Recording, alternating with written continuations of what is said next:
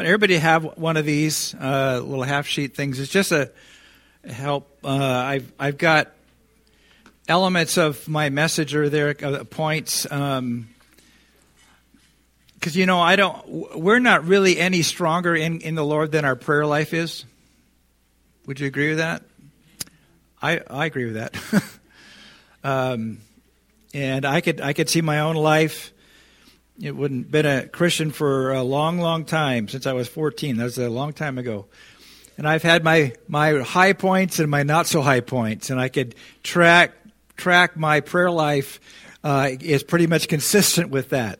Um, and you know, sometimes we just get discouraged, we get bogged down, stuff just happens, and, and you can enter a time, and we know this, and you, maybe maybe you do as well of some kind of crisis comes into your life and it's like you can't even pray. It's not that you don't believe God, but the, the weight of what's on you, you just don't have any words. And um, I, I, you know, this is not in my notes, but Romans eight twenty six says we don't even know how to pray, right?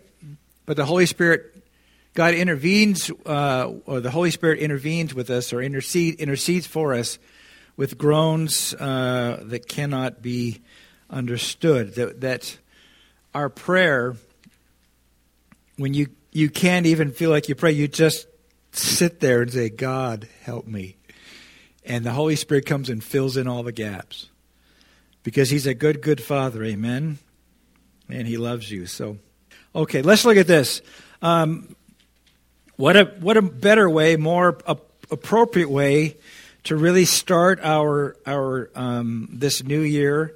Um, Happy New Year, by the way. Um, really understanding what it means to pray. I talked about that last Sunday some. Um, as well. I want to just get into a little bit more. In fact, this is something I shared several years ago, but it's a teaching about about prayer. And as we begin this, really want to emphasize something that these um, authors of this one book um, called "The Spirit Helps Helps Us Pray," Robert Brandt and Zenas Bicket, they made this point. They said it is far more important to learn to pray than to learn about prayer. Right? Um, learning about prayer will be of consequence only if if that learning equips us to pray better. So. Uh, in Luke 11, 1, we're kind of be in there. Uh, you can have your Bible open there. Um, and that chapter 11 we'll be talking about, uh, as well as Matthew 6 uh, this Sunday and, and next Sunday as well. But um, you notice in, in Luke 11, chapter 1, uh, chapter 1, verse, uh, my mind is in so many places right now. Uh, in Luke chapter 11, verse 1, the disciples uh, didn't ask Jesus about prayer, they asked him how to pray. Um, and so this is what I would hope all of us uh, could understand and enter into this place of prayer, like I talked last week, that, that prayer becomes something that you anticipate. You, you can't wait to have a moment to get away with, with God. How would you like to have that kind of thing instead of that pressure? Like, well, if you're a good Christian, you're going to be praying. You you better show up at that prayer meeting if you really love God. How many know that doesn't motivate you to do anything, right? And I'm not into that. We don't want to be, be going down that road. There's no, no benefit. And likewise, you want to use the, the term prayer as like an umbrella term um, for really for how we communicate with God. Basically, prayer is communication that requires a conversation, right? Like I said last week, if you ever sat down with somebody and when they do all the talking, is that any fun? Is that you know? Do you have any? I don't know about you. I have some relatives in my life or people that I've known, you sit down, you just, you might as well, you know, play a, you know, game on your phone. Because you're not going to have any, you know, it's like, uh huh, uh-huh. That's about all you can say, uh huh, uh huh, as they just talk and talk. Prayer is never intended to be this thing where you just sit there and God just has to listen to everything you have to say. There's something more that's going on uh, in the kind of prayer that, that the Bible talks about. Uh, one of the common words translated uh, prayer is in Hebrew is, is sha'al. The Greek word is uh, and I'm sure you're going to want to remember that. Um, but that just refers to the basic prayer. I mean, there's not necessarily uh, some you know, urgency or passion, but you're just coming to God and, you know, God, I, I can you show me this, uh, lead me this, God, where, where should I go, uh, and that kind of stuff. Um, but there's other kinds of, of prayer as well, like confession and repentance.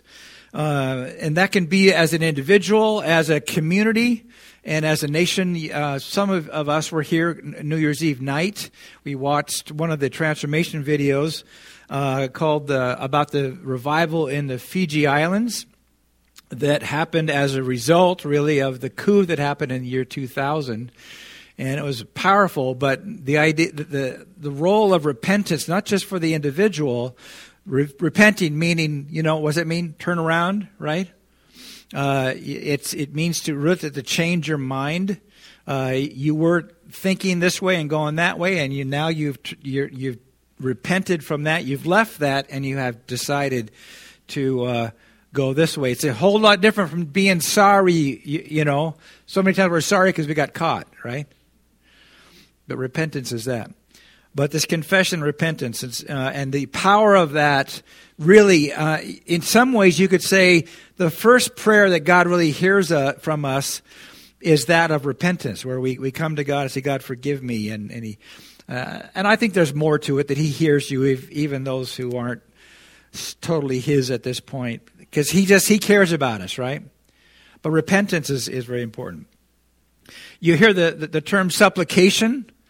Uh, it's a uh, really it, it's it's this strong pleading uh, kind of prayer. Uh, if it's begging for mercy, if it's if it's like you are at the end of your rope, the time's about out, and you need an answer now, and you're you're coming before God in, in supplication.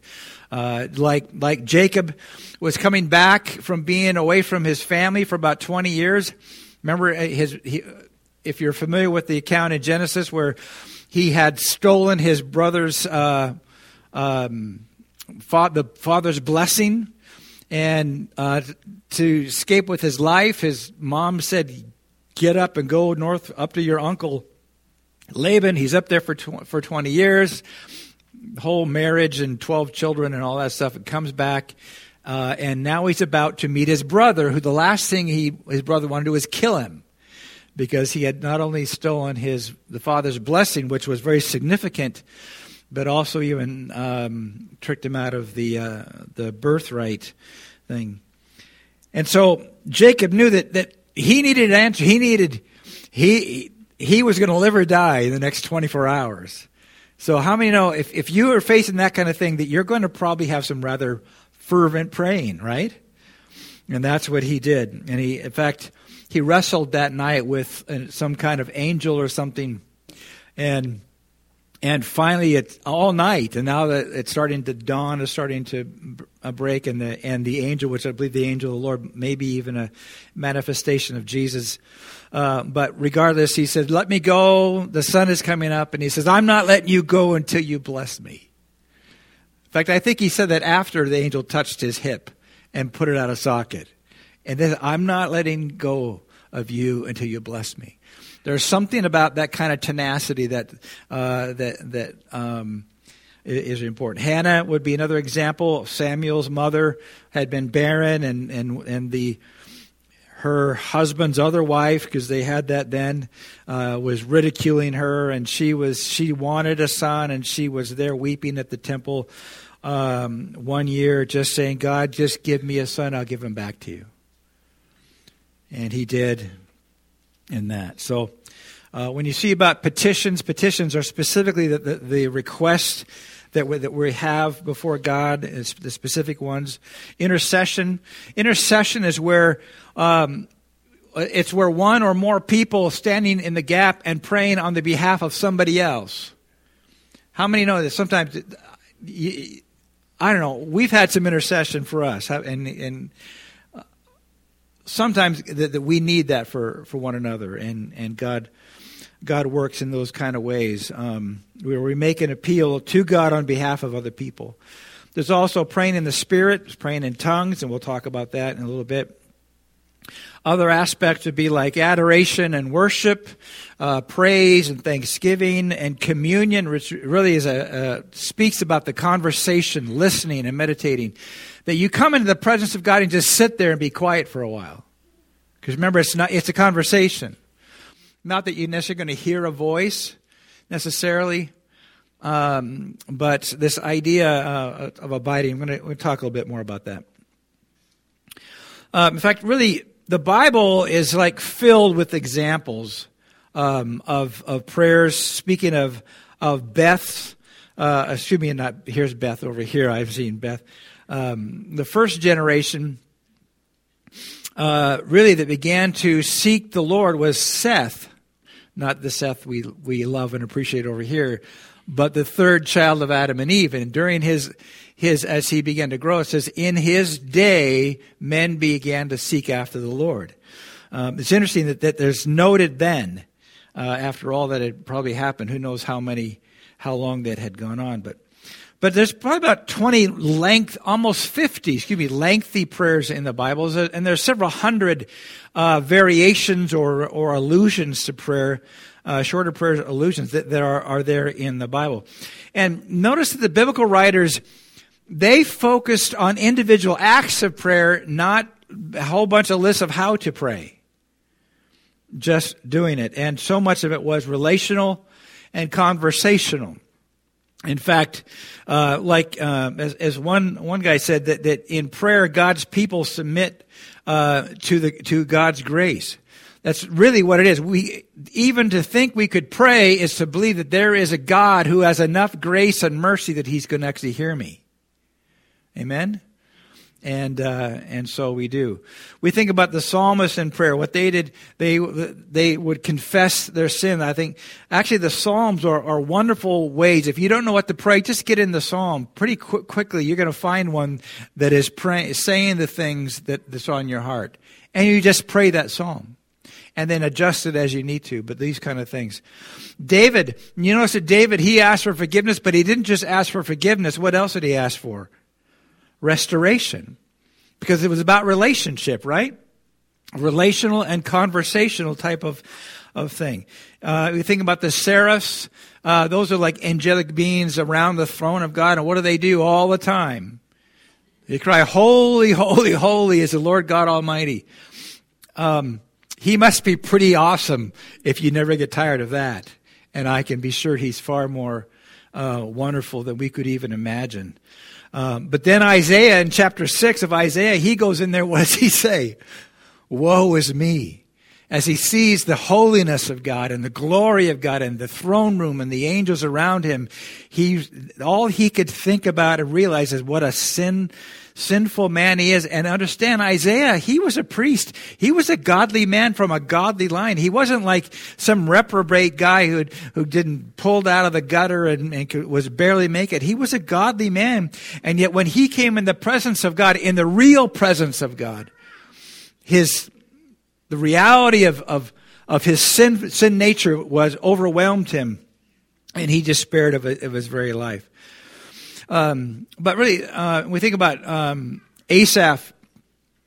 Many of the psalms were written by by Asaph or the sons of Asaph, um, and um, that their primary petition is is not for deliverance from the enemies, provision for needs, but a knowledge of God. And this this one passage in Psalm 50, uh, 73 at verse 25 says, "Whom have I in heaven but you?" And earth has nothing I desire more than you. They're not asking for anything except, I want you, God. If this is where we, this is where prayer should take us, right? Um, and, uh, and if you're familiar with Psalm 73, that's the psalm where the first, more than half of it, the, the psalmist is saying, you know, God, you know, you take care of most people, but me, I you know, I feel like I'm abandoned. All the, the wicked people around me, the sinful, the, the abusive, the, they, they do horrible things. They say terrible things about you. They do stuff against innocent people and nobody, they don't have, have to pay for that at all. They, if they say things that are horrible, to blasphemous to your name, uh, or cursing. If I said any of that stuff, man, you'd be on me in a, in a moment. I'm just kind of paraphrasing. And he, but he's, he's like, the wicked prosper in their way and I'm, I'm trying to serve you and I'm just poor little pastor in a little tiny church, a little tiny town, barely making it. My car doesn't even run at home. and then he said, and then I, then I remembered their destiny. I remember their destination and that, um, that in the end, uh, he says, um, uh, those who walk with you, only those who are, walk with him are, uh, are receive eternal life. And and uh, he came came to his senses and and says, in the end, there's nothing I desire more than you. Marvelous, marvelous thing. May that really be the desire of our hearts. So we get into Luke 11, verse 1, and so it says that one day Jesus was praying in a certain place, and when he finished, one of the disciples said, Lord, teach us to pray, just as John taught his disciples to pray. We could talk about those practices uh, that um, uh, about rabbis and their disciples. It was very common in, in Jesus' day that the, the Jews would have, there would be a, a, rabbi that would have disciples and then he would instruct them. Also, the interesting thing about that, a side note, is that uh, in the Jewish culture, the followers, the disciples of a rabbi, they weren't trying to, their goal was not to learn everything he learned, he, he knew, to, to know what he knew, knew. They wanted to do what he'd been doing. The, the, the difference. We, our culture, it's all about knowledge. Their college, their, their culture is about becoming and doing. And that's, that's incredible. That's why Peter told Jesus, walking on the water. If that's you, call me to walk to you on the water. Why? Because the, the disciples of a rabbi, their, their desire is to do what that rabbi is doing. And that's why he went out there. So that's a little extra, no charge on that. You can have an extra brownie after church today. Um, but you think about it though, could it be uh, what they're really saying is, I teach us to pray like you're praying. I mean, Jesus, most of his prayer was in, in private, but there were other times where, where he wasn't far away, where they prayed. And Jesus, teach us to pray the way you pray. Andrew Murray said this. He says, Jesus never taught his disciples how to preach, only how to pray. Right? To know how to speak to God is more important than knowing how to speak to men. Hear this. Not power with men, but power with God is the first thing. Amen? That'd be our desire. We, we want to please people and get favor with them. No, we need to have favor with God. Amen? Somebody said amen. I think uh, all right. So anyway, so so Luke's two books in the in the New Testament, right? The Gospel of Luke and the and the Book of Acts underscores the really the importance of prayer on waiting on the Lord. Um, throughout Jesus' ministry, Luke five sixteen, Luke makes the note that often Jesus went off to lonely places and prayed. Uh, in Matthew six, Jesus modeled prayer when he to- told them this. Matthew 6 6 is, and when you pray, go into your room, close the door, and pray to your Father who is unseen. Then your Father, who sees what is done in secret, will reward you. And this, for those who like Greek words, I, I, I look up Greek words just like you would look up Greek words. Um, I had two years of Greek in college, and I could, the best I can do is I could read a Greek word. I can't tell you what it, what it is. I could tell you how to pronounce it. That's about it. But this one word uh, for secret is, is crypto. Almost sounds like uh, kryptonite, doesn't it? But um, this word speak calls to attention the omnipresence of God, the, the, the God who is always present with us in all ways. And, um, and that though he is concealed from the human eye, yet he is indeed present in the secret place that secret place, that, that sometimes called the inner chamber, that place of intimacy, the privacy, um, that place of, of restoration, right? I don't know about you, that, but you just think about that moment. Life has just been going crazy. Work's been going crazy, whatever it might be. And you just long to have that moment to just sit down and whatever your comfort food, comfort food is, you know, as coffee or tea or, or something, but, but you just just find that place of restoration, that resting and restoring this, this, this thing. The, the point is, is that really that this whole thing about if we want to draw near to the unseen God, we have to become unseen as well to others. In fact, Jesus' example shows that really that that unseen prayer, our time of unseen prayer, meaning not seen by other people, should dwarf our public prayer. I had a gentleman in our church years ago. He was at every prayer meeting and everything. And, and one day he said something that just caught me off guard as we were just praying. Yeah, he said, I really enjoy these times. It's about the only time I get to pray. That's not a healthy thing, right? And um, uh, because, you know, God wants to meet you. And as I said last week, God wants to speak to everyone in this room. He does. He does all kinds of ways, quiet ways. Just reading the Word of God, a scripture speak will jump out at you. Um, uh, just a, you know a thought you might see something that reminds you of something and god reminds you of some a promise he made to you or um, you know whatever these kind of things we give god a chance to speak by getting unseen and getting quiet and stop talking and probably leave your cell phone somewhere else if you got a smartphone that makes us dumb. Um, and that's a, that's a, I'm talking to myself too. So, but in the book of Acts, we also talked about this last, last week as well, how the church um, modeled corporate prayer, how they devoted themselves to prayer in Acts 1.14 and 2.42 and other places, but they devoted themselves to prayer. In Colossians 4 2, the same thing that the Apostle Paul is saying, uh, calling them to devote yourself to prayer. And they're proskartereo. Prosky, pros, yeah, it's right there. Um, if you write it down, remember it, and then you could impress your friends because you could say that word. But what, what that word really means, it means to adhere to uh, one of the ideas that you're devoting yourself to. You are, are like you're gluing yourself to prayer. Um, just think of your favorite super glue. I like Gorilla Glue. I think that's even better. Um, but it's something that's always with you. Obviously, you can't be, you know, in some room quiet and be praying all day. You do have responsibilities, um, all right? Uh, but this idea that, that, that you're going through your life and here that prayer is with you throughout your day. Like in Acts 2.42, uh, they devoted themselves as a church to, um, uh, the, to the apostles' teaching, fellowship, breaking bread, and prayer. This, they, honestly, if you find a body of believers who will glue themselves to those four things, only God knows what he can do through that group. Amen?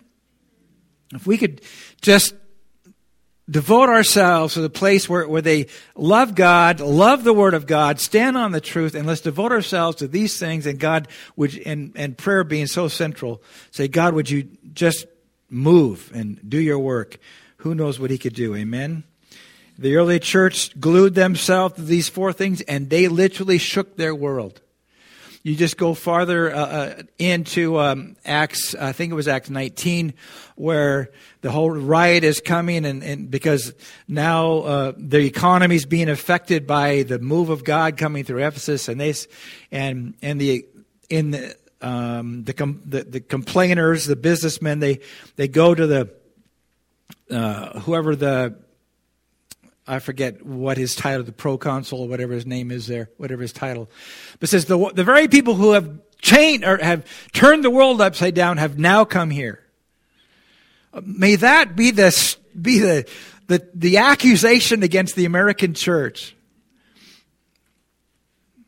May that be, you know, those people. Why? Because they had devoted themselves, they glued themselves to these things, and prayer was an, an integral part of that. Also, secondly, it means to, to be steadfastly attentive to, where very much like in Acts chapter 6, the apostles and the prophets, whether the apostles were ministering the word and prayer and teaching and that kind of stuff, or the church was growing and there were widows and they wanted to take care of the widows. They didn't have welfare then. They didn't have all these things. The, the church, the, the body was, was that, and which we need to go back that if there's any way possible. But but it got to the place where um, the Grecian Jew, uh, widows were not getting their food in the timely manner, like the Jewish. Why I don't know. It doesn't say, but there was quite a complaint, and um, so the apostles choose seven godly men, you know, filled with spirit and wisdom, and have them do this, so we could give attention, give our attention, be attentive to uh, the prayer and the ministry of the word. Um, Boy, I, that would be a marvelous thing, huh? Um, and then, uh, thirdly, it could also mean to um, continue all time in a place. This, this devoting yourself. That, um, as in Acts uh, chapter one, um, after Jesus had ascended, that they they continued together, devoting themselves uh, there in that one place. Um, and so, for a similar one, uh, Similar idea is 1 Thessalonians 5:17 where he says to pray without ceasing or uninterruptedly uh, this idea. E.M. Bounds uh, wrote this. He said, um, the men who most fully il- illustrated Christ in their character and have most powerfully affected the world for him have been men who spent so much time with God as to make it a notable feature of their lives. And I'm going to tell you again, they spent time in prayer because they found it was a place of rest, place of fellowship. It was a place they wanted to go. Not because they had to make sure they keep somebody happy or that they somehow, you know, um, some kind of other pressure or guilt trip. Is they found this joy of being in, with God in prayer and it changed their lives. Very much like in Acts 4:13 when the Peter and John were were called in front of the um, actually they were arrested the day before because they had healed a blind man, I mean a lame man there outside the temple and and started preaching Jesus was resurrected, and they didn't like that. They arrested him, and they, the, the way that, that Peter and John stood up to these uh, the Sanhedrin with boldness, they said they realized that Peter and John were just un, or, unschooled, ordinary men. They were astonished and they took note that these men had been with Jesus. I believe that, that if the more time you and I get into that secret place and spend time with Jesus, the more that we devote ourselves, glue that idea of prayer to us as we go out from that place and go and, and conduct our life, you know, have those moments in the car, like I said, turn off the radio and just let it be a time of just thanking God or worship, whatever it might be. And these kind of things that only God knows what, what kind of change can happen uh, in us and around us um, to impact us. Also, there's the dynamic of, of praying in tongues and praying in the Spirit. Um, as those scriptures and others I could do, I won't get into a real deep thing, but um, 1 Corinthians 14, verse 2 says, Anyone who speaks in tongues is speaks to God. It's the first thing he says. Um, you're not speaking to men, you're speaking to God. Um, and you're uttering mysteries by your spirit. Um, there's uh, just like we were praying, speaking to God in our native language. There's when when uh, you've been baptized in the Holy Spirit and the gift of tongues, that becomes a a significant uh, additional uh, element of of your prayer life. And not only are you speaking to God like, like in your native language, but you're speaking mysteries, things you cannot understand. Verse 4 Anyone who speaks in a tongue edifies himself. Um, I was just thinking, I um, the idea of edification is like when I, I built a, a woodshed next to my house, and you know, whenever you kind of build some kind of structure, you you get the posts up right, and then you get some braces to kind of hold it hold them in place, and you start putting the cross pieces.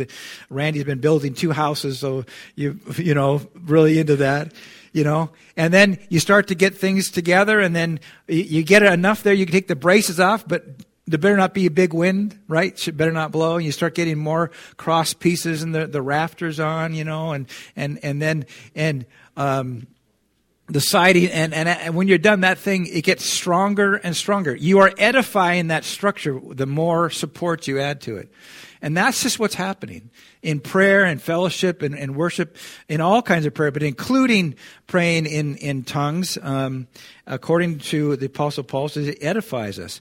Verse 14 in 1 Corinthians 14, it says, Fortify I pray in a tongue, my spirit prays, but my mind is, uh, is unfruitful. There's just something that happens inside of us, an edification that happens within us that we cannot really um, understand, but you definitely know it's happening. Countless examples of people who've uh, just commit. I'm just going to make sure I'm praying the Spirit uh, as well as everything else, and and there's a strength that comes in that time. So Paul says, so what shall I do? I'll, I'm going to pray with my spirit and I will pray with my understanding. I will also sing with my spirit, but I will also sing with the understanding. That praying in tongues, um, so there's all that scripture. I'm sorry, I jumped ahead there. Um, um, but it, it strengthens us and, um, it builds, it strengthens, and encourages the believers. Ephesians 6.18, uh, this is part of the armor of God. He's just talked about different pieces of the armor, the, the, the breastplate of righteousness, the helmet, and so forth. And the very next thing he says is, and pray in the Spirit on all occasions. Um, in all of Paul's writings, he uses that term praying in the Spirit, and he is talking about praying in tongues in this. This is not, as some want it to mean, well, I'm just praying the will of God. Well, are you, are you not praying praying the will of God other times? You know, you know, is it, you know, no. He is specifically talking about uh, this was a natural practice in the New Testament church. They didn't have a Pentecostal, non-Pentecostal church. They just had a, a church that, that believed in the, in the baptism of the Holy Spirit. They, they practiced it. They prayed for people for that. And the gifts of the Spirit, including praying in tongues and speaking in tongues, was part of that. Um, and so anyways, um, and so, and you notice he says, pray in the Spirit on all occasions with, with how many kinds of prayers? with all kinds of prayers. And with this in mind, keep alert and keep on praying for all the Lord's people that, that, that prayer is, is so multifaceted. And um, praying in the Spirit is one of those elements, indispensable, really for the New Testament church, if a church is going to be strong, our individual prayer lives have to be strong. Amen? Yes. See, Pastor, you're right. Right. Right. Right. Good word. Good word. Yeah. yeah. Um, and then likewise, and I, I'm encouraged because our usually our prayer room here gets is got a good good attendance on a Sunday morning. From nine to ten, there's prayer in there, uh, and we're, as we're practicing for worship out here, and um, and other times as well. Just uh, let's just find that that marvelous place because God wants to do some great things. Amen. There's a few uh, examples really drive home a prayer. Um, had a, a priority. Um, these these examples here in the church. Um, and like I said, there's no question that the, uh, the New Testament church was impacted their world. There's no question about that. That's why they were so persecuted. Um, and that's really the connection is unmistakable that a prayer filled church, a prayer filled people devoted to prayer and the word and these things is an empowered church. Amen? And um, that's, and honestly, I guess we have maybe maybe it's the fault of us pastors to some degree that that we uh, would talk about prayer, make it sound like it's something you better do that if you're going to be a good Christian, instead of helping all of us to find that place of the joy that's in prayer, the the the pleasure, that the rest, the restoration that is in prayer, and the fellowship with God that that comes, um, and uh, um, so I mean, I guess we shouldn't necessarily be surprised at the current state of the church in America. I mean, how much of the of the church? I mean, uh, the uh, uh, more classical tra- uh, denominations that were birthed out of revivals uh, uh, are now we've got rainbow flags and trans flags and um, are just wallowing in in all this things of the world and have no clue how far they have fallen away from God. And actually, quite frankly, they are helping people, ushering them into the very pits of hell because of their delusion and their what they've done. The greatest thing you could do for someone is tell them the truth. The greatest way you could love them is to share with them that God loves you just like you are, but He doesn't want you to stay that way. But He's going to help you do it, right? And no matter what you've done, no matter where you've been, no matter how messy your life has been, whether it's their fault, your fault, or just life, it doesn't matter.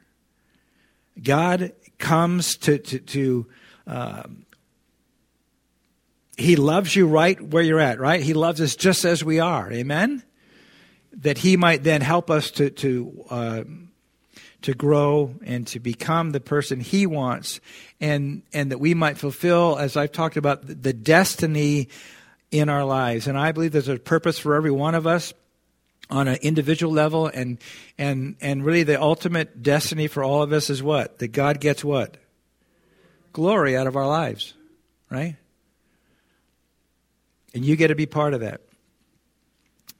So um, just quoting out of uh, um, this book by brandt and, and Bicket's that i referenced earlier this is the book um, the fuller quote I've got here says, Prayer is the most intimate expression of the Christian life.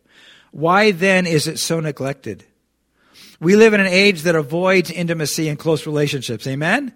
I mean, the social media is, a, is, it's, no one, they talked about the depression, the suicide rate, the mental illness among the younger generation, and they have drawn connection, uh, the dots directly to this um, those who are deeply into social media and always they have i mean i i've got like 1100 friends on facebook you know? So i should be a happy person right? Um, and yet we are the intimacies what you're missing. Therefore some christians feel uncomfortable getting close to god um, um, and so prayerlessness is the result. And um, they went on to say that we're too busy that uh, we, we live to perform rather than to be, right? We don't value being as much as we value doing in, in this culture. And so the truth is, prayerlessness becomes godlessness. And so, and even regarding our Pentecostal experience, if you will, about the baptism of the Holy Spirit, um, it's more than just speaking in a, in tongues. It's the baptism of the Holy Spirit is about receiving power uh, to to do the, the to live the life and, and fulfill the calling God has for you. Um, but that the purpose of that Pentecostal experience and the primary role of prayer uh, in maintaining that experience also results uh, in prayerlessness when we for, when we forget how important prayer is in in in so much of our life. And um, Martin Luther said this one time. He said, um, "Oh, I didn't. I don't look at that." Um, he said uh, I he confessed one time I was short and superficial in prayer this morning in a in devotional and, and E.M. Bounds and he said, "Let it be remembered." Uh, oh, I think I'm ahead of myself. Oh yes, let it be remembered that the source of decline in religion and proof of decline in a Christian life is found just here in short and superficial praying. Such praying betokens and secures strangeness with God. Listen, if, if that's what draws us away from God, we know how to get back, don't we? Right? And it's, it's not rocket science, it's not, and it's not something we'll talk about, and well, let's talk about how, okay? So I, I talked last week about, I'm just going to wrap this up. I talked last week um, about um, Andrew Murray and uh, the, the Dutch Reformed Church in South Africa, they had called a conference to, to figure out the, this, the low state of spiritual life that marked the church of, of their day. That was in 1912. Um, and, and in, in Stellenbosch, South Africa, they, they met April 11th through the 14th uh, to, to consider why was there such a low spiritual life and vitality in, in the church uh, at the Dutch Reformed Church, and they they actually didn't know. They they they they didn't know when they got together and they, they were praying and and going through things, and then it came out that there was prayerlessness, and the more they looked at it, they realized that the sin of prayerlessness, uh, is, prayerlessness is more than just a mistake, but it is actual sin. And he, they said nothing so reveals the defective spiritual life in minister and congregation as the lack of believing and unceasing prayer.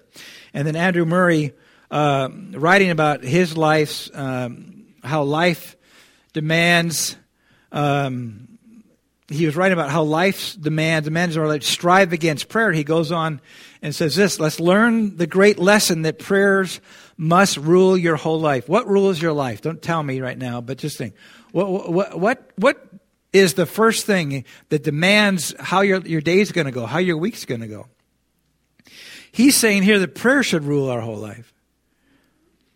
That he goes, oh, oh, that the sacredness and power of prayer, if it takes possession of the heart and life, it keeps us constantly in fellowship with God. So, so that as, as you go through your day, you know God is with you, leading you, speaking to you, acting. That our daily life is permeated and guided and shaped by our prayer life. We recognize we have that time with God in, in the un, unseen place. But as we go around, just to continue awareness that God is with me because I'm His child. I don't have to feel it. I don't have to have angels singing over me and that kind of stuff. But I, and so I can say, God, could you help me? I don't know how many times I've been working on a car or, or something and I can't get that part off or I can't, how do I, and I say, God, you help me. And He does. Um, and, uh, um, but going on, he, he continues and says this Prayer is indeed the very pulse of the spiritual life. It is the great means of bringing to the minister and people the blessing and power of heaven. Persevering and, and prayer and believing prayer means a strong and abundant life. How many say, Lord, teach me to pray that way? Right? That Brandt and Bicket, that prayer is really the most intimate expression of, of the Christian life, as I already quoted. In Andrew Murray uh, that prayer is fellowship with the unseen, the most holy one. This is what God wants us to know. And this is the place that, that I believe that, that God wants us to come to, that, that prayer is something we look forward to. It becomes like, I can't wait to, to pray. I can't wait to find a chance to just tell God I love him today and, or I trust him or lift up this, these kind of things. Jesus expressed it in this way, John 15. And this is, this is what uh, Andrew Murray's book, uh, The Prayer Life, resulting from this conference, um, really speaks from um, this passage. Jesus, I'm the vine, you're the branches. He who abides in me and I in him, he bears much fruit, for apart from me, you can do nothing. No wonder when a prayer life is like vacant, no wonder there's powerlessness in our lives, right? But he says, well, you abide in me. And this, this is an important principle. If you abide in me and my words abide in you, ask whatever you wish will be done. My Father is glorified by this, that you bear much fruit and so prove to be my disciples. Notice what he said. The Father is glorified, right? By bearing much fruit. How do we bear fruit? By abiding in him. Right? And, uh, so, it makes the point. I mean, does it, it doesn't do any good just to be told you better pray, right? As I said last week. Um, um, he uh, Murray in his book he says I'm so entirely convinced that our efforts are futile unless we first learn how to abide in Christ by a simple faith. Learning and if anything that from this message and the handout I gave you and and we're going to talk more specifically about the Lord's prayer next week but that we might learn what it means to, to abide in Christ. Uh, this whole concept of prayer will change when we understand what it means to abide in Christ, and um, uh, that uh, abiding in Christ is um, it's it's it's it's a place where we communicate with God. It's uh, it was Jesus' practice. Do you think he had his list was so long? That's why he had to stay out all night and pray. He couldn't. No, it couldn't have been that there was something more than just a, a, laundry list of needs that he had before God. He, there was a place of abiding, and, I, and boy, that we, if we could find that, that place, and and uh, I, and we can, we definitely can.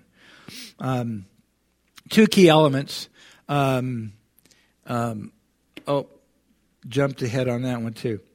Um, oh yeah, yeah, let's, let's, let's do that. During the life of Jesus, um, this is what he said. He said um, that his his Jesus' words when he was on earth, his first words really to his disciples were what? Follow me, right? But right before he left, his words were abide in me. There was the go and you know the go into all the world, but as far as their responsibility for him, I want you to abide in me, and um, and that's and that's what um, he did. So the two these two key elements to prayer, right? Believing and unceasing prayer. Hebrews uh, 11:6 you see that and without faith it is impossible to please God because anyone who comes to him must believe two things. That he exists and he rewards. And what does he reward? Those who earnestly or diligently seek him. They're believing and unceasing. If you're earnestly seeking God, you're not going to stop until you receive your answer, right? Or the answer God gives. But this idea that faith keeps faith keeps seeking until, and um, um, and just think about that. Is this this is believing and unceasing prayer? Is that taught or some would say, is it caught or is it produced? And we could talk about the, the passage in Luke 11, starting verse 5, about where the um, there's uh, um, the friend that comes to his friend at night the middle of night. He knocks on the door. Hey, I need some bread. Some some. I got some out of town company, and can you? I, I need some food that this you know uh, Yolks is closed, and I just need and and and uh, he says, "Hey, I'm I'm already in bed." And but he comes out, you know, he just keeps knocking because of his. The word is because of his shameless audacity. His friend gets up and gets him the bread. And same thing with the with with with the son coming to his father wants some bread. He's not going to give him a snake, right? Um, you know, so he says, says, how much more will your Father in heaven give the Holy Spirit to those who ask him? The common denominator in, in, in all of this, in both of these two examples, is relationship. Right? These friends, they had relationship. They knew each other. They cared. They, you know, they're, they're friends. The, the, the, second one was the son to the father. They, they, they, the relationship enabled them to ask boldly and to keep asking because they knew that they could help them and, and they kept they kept going after them. So um, the child had confidence and and and so forth. This believing i believe that really believing and unceasing um, prayer uh, it just uh, is a product of relationship. Um, it's produced uh, and that relationship is produced by abiding in Christ, finding that place, knowing what that looks like.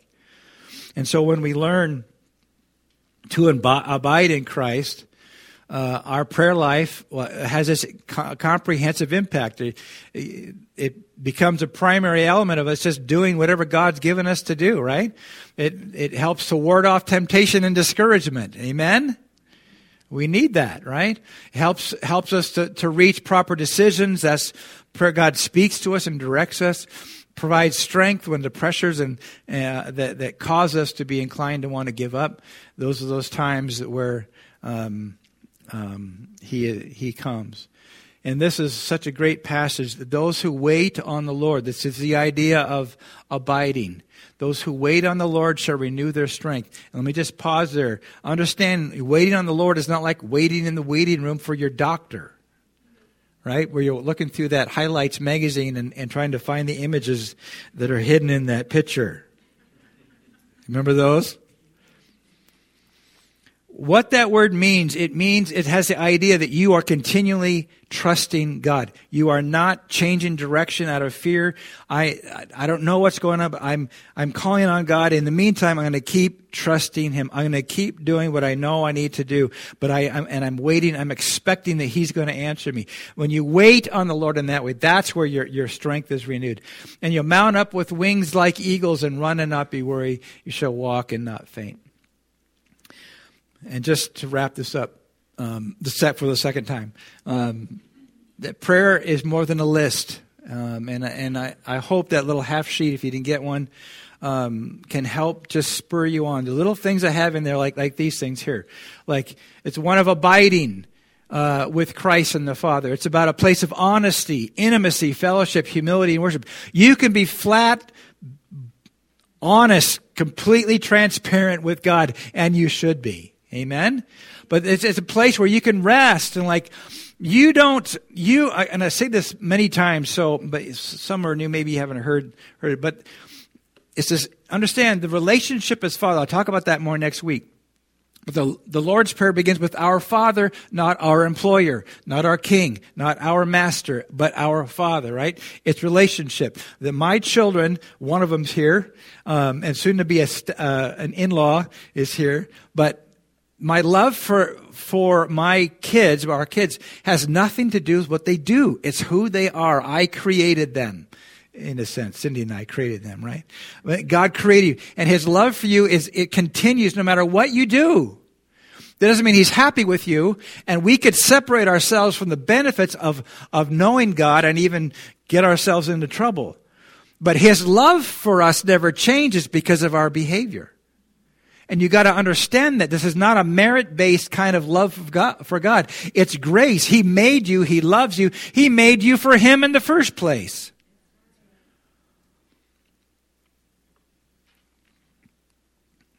Times of confession, likewise, communion, like we talked about, just kind of meditating on the Word and just, just thanking God and just being quiet, letting, letting, me letting Him speak. Anything He might want to encourage you about uh, scripture come up to mind. But also be characterized by bold requests, confidence that the Father loves you and you will not stop. The, just come with boldness in those things and also that it should shape, direct our whole life. We schedule our life around prayer, our prayer time, and everything else is subject to that. Um, uh, as God the Father goes with us wherever we are. That maybe, maybe we would say, Lord, would you teach us to pray? Amen? And teach us what it means to abide in you and what it means for your word to abide in us. These are the, I think, the, the foundational things. If we're going to grow in God, if we're going to be strong in the Lord, that those simple things, I think, are primary. Teach us to pray in this way of abiding with Christ and that his word abides in us. And who knows what God can do. And as I said, it's so much more important to learn to pray than just learn about praying. And I just pray that that this that we find a place, um, a new place of prayer and abiding with Christ. And as I have on that sheet, this I just love this this quote of, of Andrew Murray. He says, "Each time before you intercede, whenever you pray, whatever, be quiet first, and worship God in His glory." Think of what He can do and how He delights to hear the prayers of His redeemed people. Think of your place and privilege in Christ and expect great things. Amen. Why don't we stand?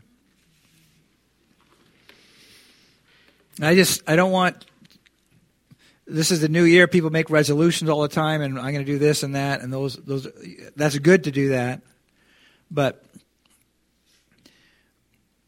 don't don't commit yourself to things you've never done before at, to an extent you've never ever, you know. Just do the next thing. Just do one more, right? And um, that that God wants to meet you right in that in that private secret place, the inner chamber, and that we might even right now, maybe just bow our heads, close our eyes, and just I don't know, just just look at your in a mental picture of your life, of your day, how you order order things what, what might God want you to rearrange? If necessary. To learn how to get into that the inner chamber, that that get unseen from others, that he you might abide with the one who is unseen. He might work in your life. Lord, we just ask you to just teach us to pray. I pray, teach us what it means to abide in you, and may that your word would abide in us. And where your heads are bowed, anybody, anybody here that you just know, you just need to surrender your life to Jesus. You need to Um, Jesus, I want you to just be the Lord of my life. Forgive my, my sin and be the Lord of my life. You know that that's what you need to do. I'd appreciate just let me know that you want to just lift your hand so I could pray with you. We just this would be a great time of year to just say, Jesus, I just reaffirm my commitment to following you with all my heart.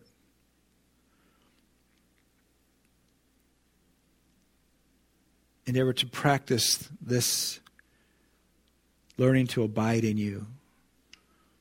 I got my hand up. You join me? Heavenly Father, we, we come to you and I pray you'd help us, Lord, in some ways to unlearn the habits that have gotten in the way of our fellowship with you. You know, I pray you could help us, each one here, to know you in that secret place, to encounter you in those quiet moments, to hear your Spirit speak to our hearts through your word. And God, that you would reveal your grace and your power and your give, give us your wisdom and your insight, Lord, in this day. That we might be truly be a bright light of the world you've called us to be and very effective salt uh, in this world for your glory, God, for the salvation of our lost friends and neighbors and family, and for the strengthening of the body of Christ in this area, that you will get glory out of our lives. And we thank you for that in Jesus' name. And everybody said. Amen. Amen. God bless you. Thanks for hanging in there.